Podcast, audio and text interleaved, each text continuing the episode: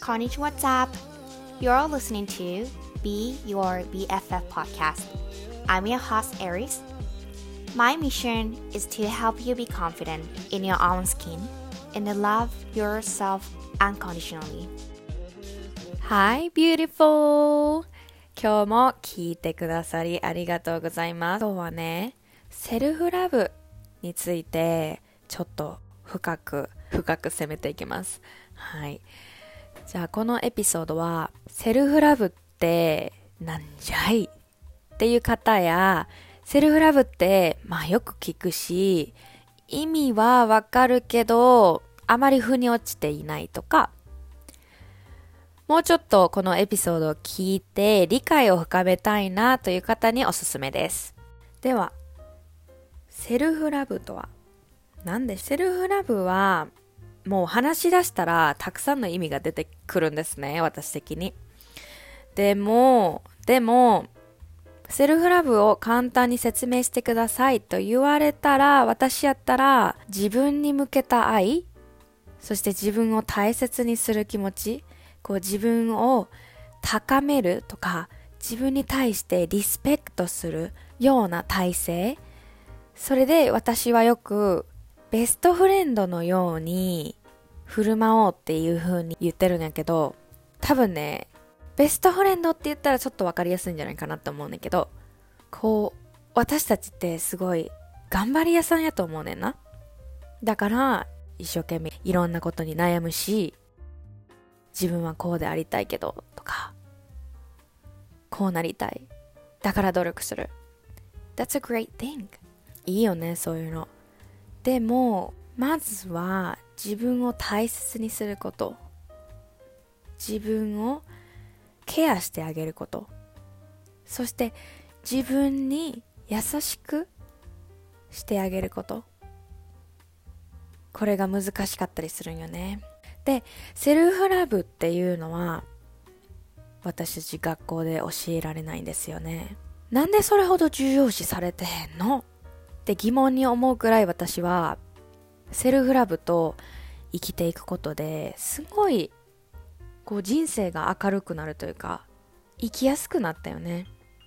やっぱりまだもっともっと教育機関にもね例えば小中高授業で習っていいんじゃないかってこうカリキュラムにね入れられてもいいんじゃないかっていうぐらい私はね本当に一緒に生きているコンセプトなんやけどもっともっといろんな人がセルフラブをこのコンセプトを若い段階で取り入れれてたらもっとこう他人と比べて落ち込んだりとかね10代の悩みとかいろいろあるやんか。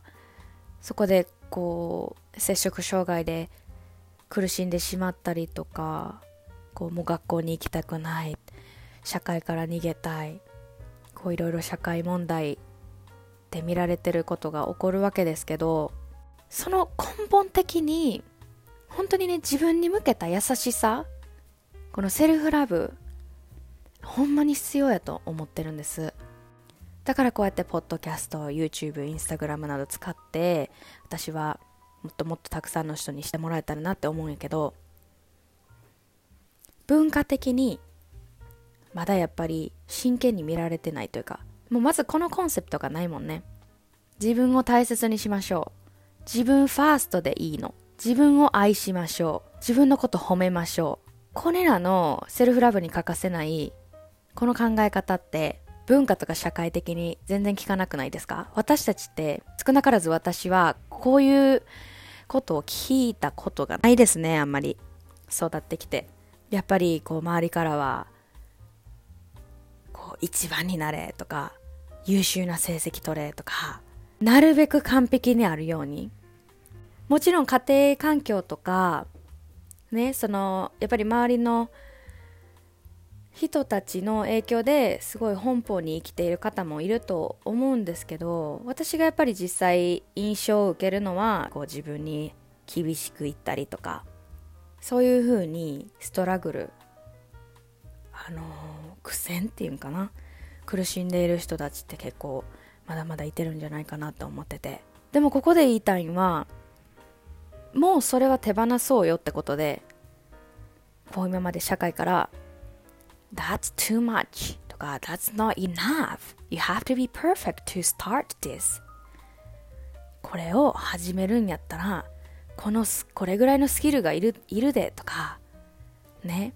この服着たいならこれぐらいの足の細さになっとかなあかんで。とか。誰が決めたん？そのルール。みたいなね。うん。でやっぱりそういう社会から刷り込まれるコンセプトっていうのはやっぱり裏に背景があって例えばマーケティング。ダイエットカルチャー。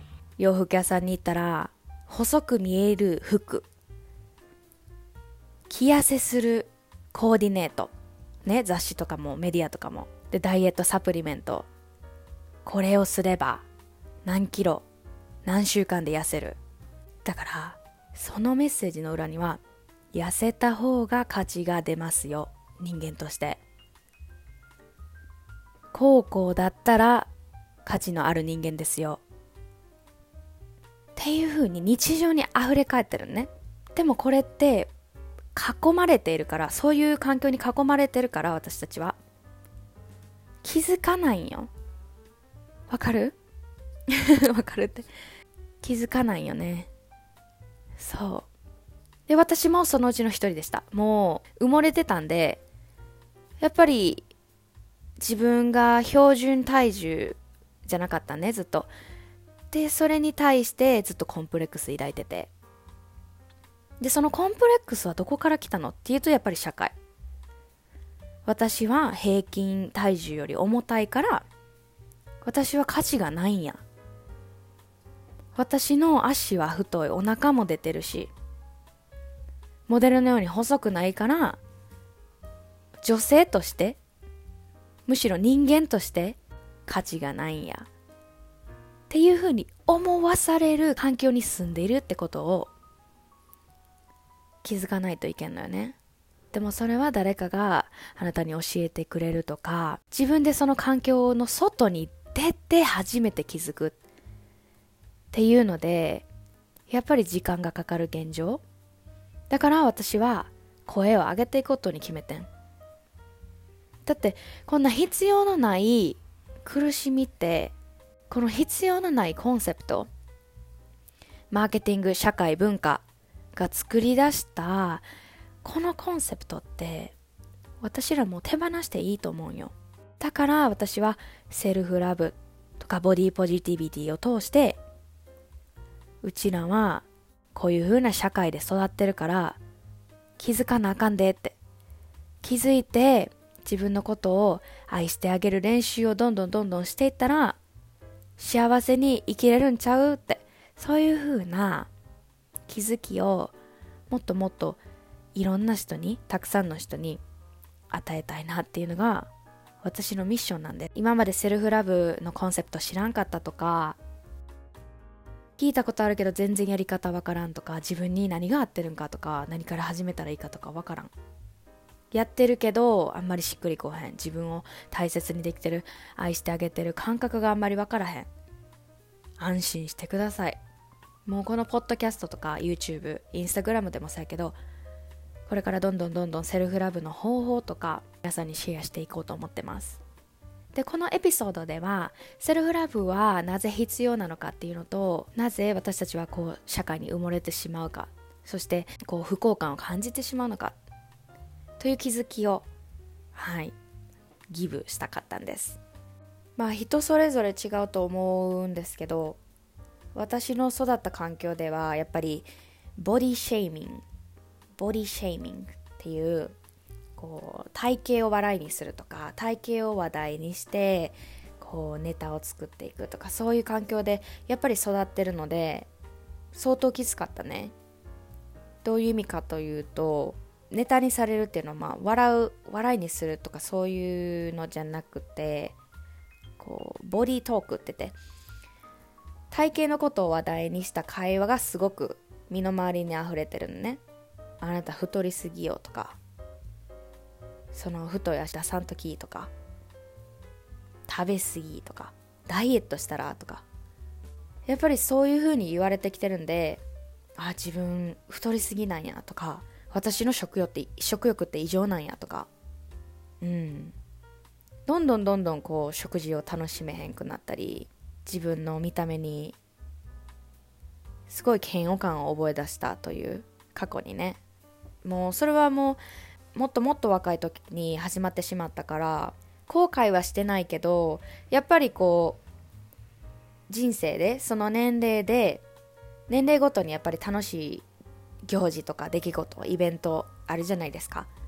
もっと自分のことをその当時から愛せてたらイベントとかもフルでいや楽しめとったんやろなとか思ったりするんよね。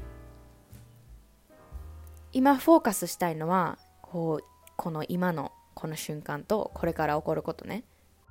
過去を振り返ってあああそここうなっとけばもっと幸せやのに楽しかったのにっていう気持ちではないんやけどやっぱりこう今自分がどれだけセルフラブできてるかっていうのを考えた時にうんこういうのをもっと小さい時から教えられてたらなとかもっと早くに当たり前のコンセプトとして社会から教えられてたらすごい違った生き方してたやろなっていうふうのは思います。うんうんうん。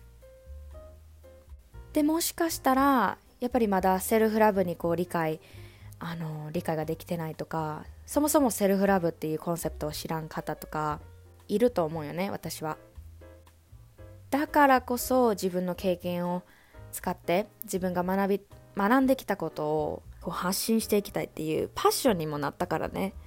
やっぱり過去にしんどかった自分も責めるんじゃなくてここはありがとうよく頑張ってくれたねっていう感じで声かけしてあげる。実はこれもセルフラブなんですよね。どんどんどんどんこれから今後のエピソードでセルフラブについてフォーカスしたお話をしていきたいと思うんですけど今日は最後に一つメッセージ一つお伝えします。英語で You're already enough あなたは十分ん？私十分どういうこと？やんね。You're enough どういうこと？私高校なりたいしセルフラブもっと頑張りたいし。今のままじゃあかん。No, you're enough. OK? これはちょっと私も理解するのに時間がかかった。魔法の言葉なんやけど I am enough the way I am. 今のままでも十分やねん。今のままでも十分やねん。2回言った。大切なことやから。そう今のままでも十分やねん。なんで？私まだまだやと思うねんけど。って思っても自分自身に私は十分だよ。っていうふうに声をかけてあげてください、うん、今のこのありのままの状態を受け止めてあげることであじゃあ今のままでもいいんや。うんうんうん。じゃあこの今のままの自分と一緒にこれからも進んでいってあげよう。そんな感覚？私はこのこの言葉に何回も救われてあやばい。まだまだ練習しないととかまだまだ完璧になるまで始められへんとか。例えば YouTube とかね。こう動画編集もっと先に学んでからとかカメラの撮り方とかマスターしてから YouTube 始めよう。と思ったけど No no no no. I'm actually enough. いや今のままでとりあえず始めよう。ベストはさておきとりあえず。だから I'm enough. っていうのを信じれることができた。そして信じることができたから次のステップを踏むことができた。そんな感覚かな。だから今は分からんくても That mean you're enough OK? そう今分からなくても OK 徐々に徐々にステップバイステップちょっとずつ探りでもいいから悩んででもいいから少しずつ進んでいけたらいいんじゃないかなって思う。立ち止まってもいいよ。